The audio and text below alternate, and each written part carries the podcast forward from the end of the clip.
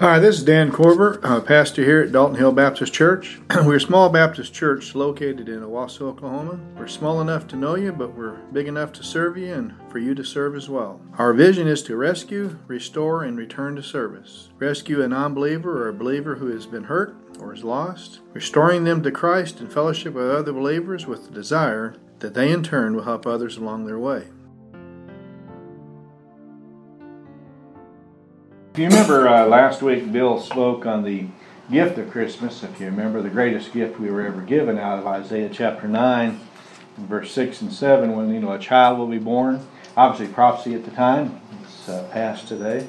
Government on his shoulders, you know, we talked about the wonderful counselor, the mighty God, eternal uh, Father, Prince of Peace, and uh, no end to his reign. We had a great message on it. So today I want to do a little thinking when you think about what about the motive of Christmas. The motive of Christmas.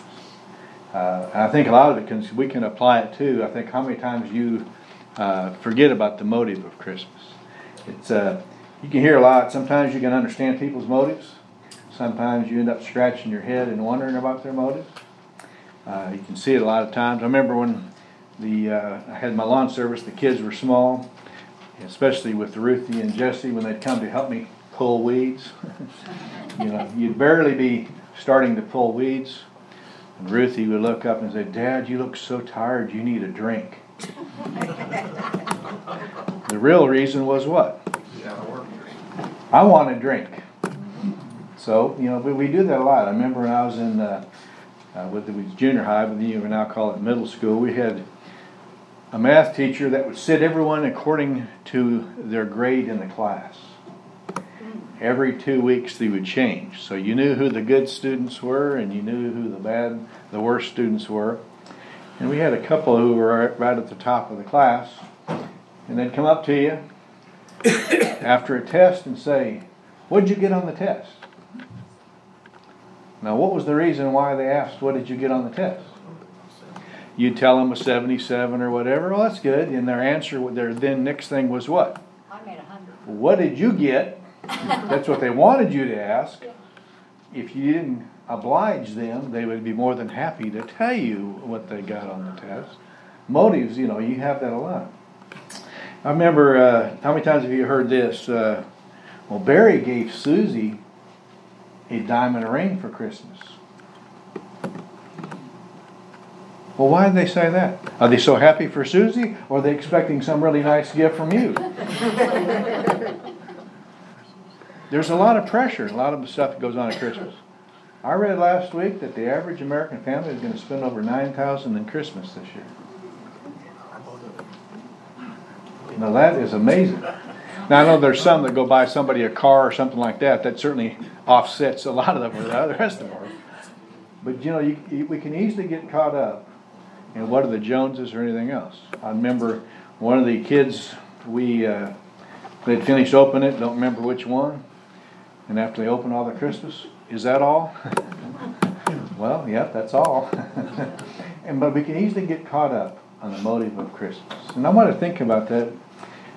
We know it in John chapter 3 and verse 16. What does it say? What's the motive of Christmas? For the motive of Christmas was Father's love. You, you stop and you think about that how would you define love? You know, today's world, it's amazing when you try to define it. Doing what's best for another person with no, no thought of return. You think about it.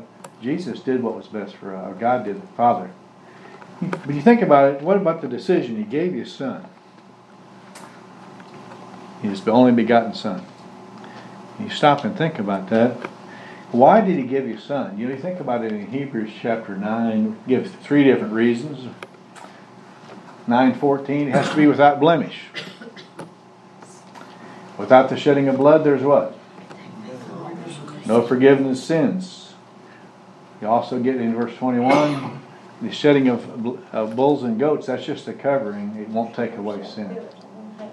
So the only way that you can have the sin taken, and also notice in chapter 9 and verse 28, once and for all. There is no other way to redeem man other than giving his son, perfect son. And he did it out of love for you and me. You stop and you think about it. We want to think about Christmas and all the, and we've commercialized so much in our country. You have the decision, he gave his son. And when you think about it, we also have some results. There's options. For God so loved the world, he gave his only begotten son. Then what's the next part? Believe shall not have. You have two options: believe and have eternal life, not believe and not have eternal life. Ephesians 2 and verse 8 and 9, it is a gift. How many times have you had people offer you a gift but you felt guilty and you didn't want to take it? You wanted to earn it. How many find it's a lot easier to give than to receive? Why is that? You know, we had a good example that happened this last week and so on. We saw different ones who, who gave to help somebody out, but they have a hard time receiving help themselves. And I think part of that is because we can feel obligated to somebody. But think about that. You have the, the option, you know, this greatest gift that he ever gave, gave us his son. And I think about one of the examples you have of O. Henry. How many of you, I love the book. Gene gave it to me many, many years ago, almost 50 years ago. If you remember the gift of the Magi? The gift of the Magi, if you remember the young couple? And the young couple, very poor, all he had was a watch. And she all she had was her beautiful hair. She wanted to give him a chain for his watch. And he wanted to give her something to put for her hair. But he had no money, she had no money. So what did he do? He sold his watch to get her something for her hair. She sells her hair to get him a chain for his watch. You stop and think about it. What are you and I doing for Christmas? What's our motive? So often we're giving things because we feel obligated. Do I doing it out of love? So think about it. What does my spouse or my family or my friend need? What do they really need? Not necessarily what they want. What do they need? And is it my place to meet that need? There's a time it's not your place to meet it. There's a time when they have to look to the Father to meet it. A lot of times you and I can bail, or we can do a lot of stuff to help the kids or grandkids or whatever, but if that's the case, they're going to turn to who every time? You're the solution and not the Father. So notice the motive then of the uh, Christmas for the Father is He gave His Son. But what about the motive of Jesus? If you stop and you, since we, we're in John, if you remember, you go to chapter 4 of John. You can turn there if you like. John chapter 4. And if you remember, he's with the Samaritans, and the disciples go off into the city to get food and uh, to see, and he meets the woman. And in verse 34, his motive. Verse 34 of John 4, and Jesus said to them, My food is to do the will of him who sent me and to accomplish his work. What's his motive? He's here to do what God wants him and sent him to do. Do we have a job to do? Every one of us, to be an ambassador, according to 2 Corinthians 5. You stop and you think about it. That's the reason why in Luke chapter 22, if you remember right at the end, when before he went to the crucifixion, he's in the garden and he's praying. He says, Father, take this cup from me, but yet not what? My will, but yours. Yours be done. Because the Father's will was He gave the Son to die on the cross. Jesus then didn't want, obviously, you wouldn't, I wouldn't either, but what was best and the only way for salvation for you and I. And Jesus said, okay, I'll do your will. I think it's interesting when you look at it, the motive of the Son, obviously doing his Father's will. So why don't you, since we're talking about it, switch over to Philippians chapter 2 for a moment. I love the book of Philippians.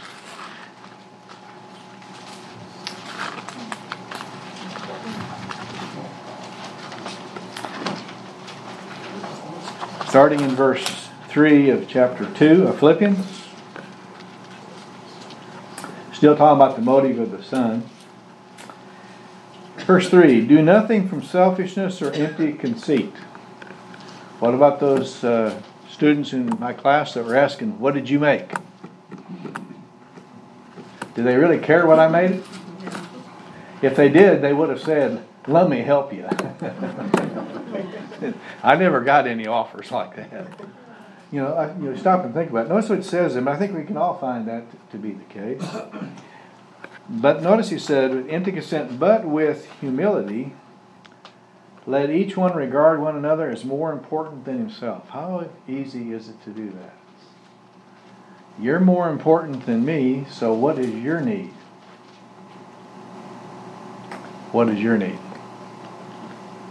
Most of the time, we all want everyone to know what our need is, and we'll listen to people only for a little while, then they, they, we want them to do what? Listen to us. Notice what he tells you then in verse 4 Do not merely look at your own interests, but also the interests of others. Have this attitude, or be like minded in yourselves, which was also in Christ Jesus. We're supposed to have a mind like Christ. Did Christ care about himself, or did he care more about what we needed? He didn't want to go to the cross, but did he? You stop and you think about it. In John 19, it says that he knew all of Scripture was fulfilled. He then says, It is what? And he gave up the ghost. He willingly gave his life. So that you and I, because that was the motive. We stop and think about our motives. Our motives, that's why we really don't know a lot of times what other people's motives are. People can give motive, and we can misinterpret what they want to do. We can think we know, but we do not ultimately know somebody's motive.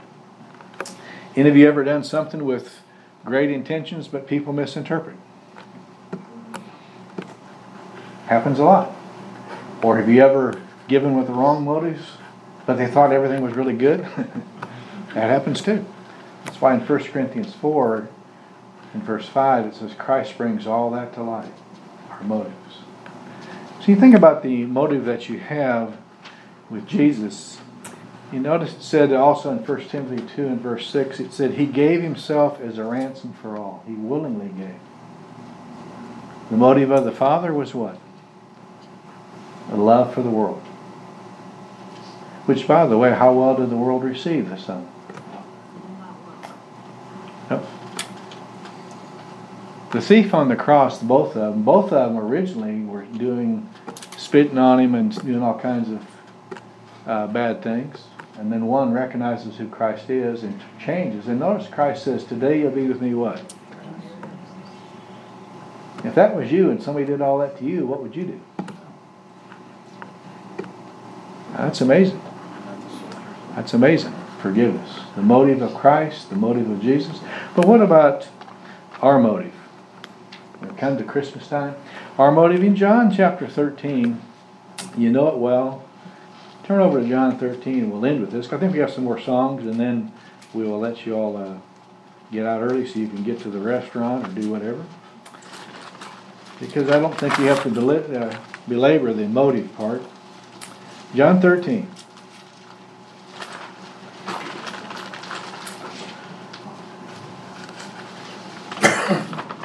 Thus in verse 34. A new commandment I give you that you love one another, even how? So I have loved you. How many of us have got to that point yet?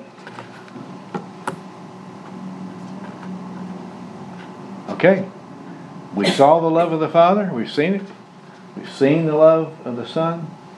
And He says, I want the same love from you. And what does the next verse say? By this shall all men know you are my disciples if you have love what? How many find some of the hardest people in the world to love are Christians?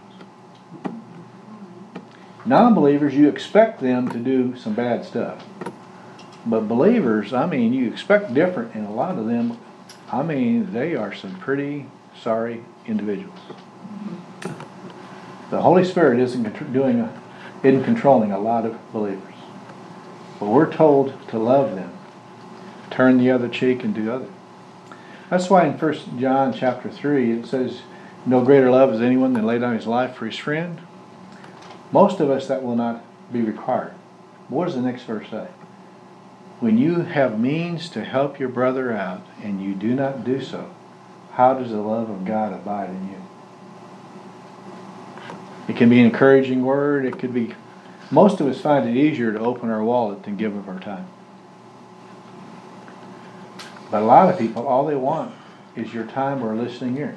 A lot of people are lonely this time of year. That's why you have two different ways on Christmas. It can be the most dreaded time for some people, the most lonely time, or it can be the, the most joyous time. So, becoming, we think about it. What was the motive of the Father? Love the world, gave his Son. The motive of the Son? To love you and I and to give his life. And what's our motive? Stop and think about it. I think a lot of times when we think about our motive, how many of you ever give to get? That happens a lot, doesn't it? You give to get something. And how many times do you see through it when somebody giving you something and you know they're giving you something because they want something? That isn't giving like Christ gave. How many of us give to receive recognition? A lot of people will give, but then they're going to want recognition for the gift. Are we giving because that's what the person needs? Irregardless of what it costs us, and irregardless of whether we get recognized or not. And I think that's what the goal is to uh, truly get to where we are loving, giving our, our love with no strings attached. Whether it be to family, to spouse, to friends, to people we don't even know, to help them along the way. And I think that's what our motive is, because that's what's going to stand up. That's what's going to stand up. So this week, short and sweet, motive of Christmas. What is it? Love of the Father, love of the Son, and then and now it's up to us. Because we are the only Christian, the only Christ that many people are going to see. We'd love for you to come and visit with us and fellowship with us. We're located at 8263 North Owasso Expressway, which is on the east side of Highway 169 North, between 76th and 86th Street North. We have coffee and fellowship from 8:30 to 9 Sundays, followed by Sunday school for all ages from 9 to 9:45, and our Sunday morning worship service is from 10 to 11. We likewise have a Wednesday night service for all ages from 7 to 8.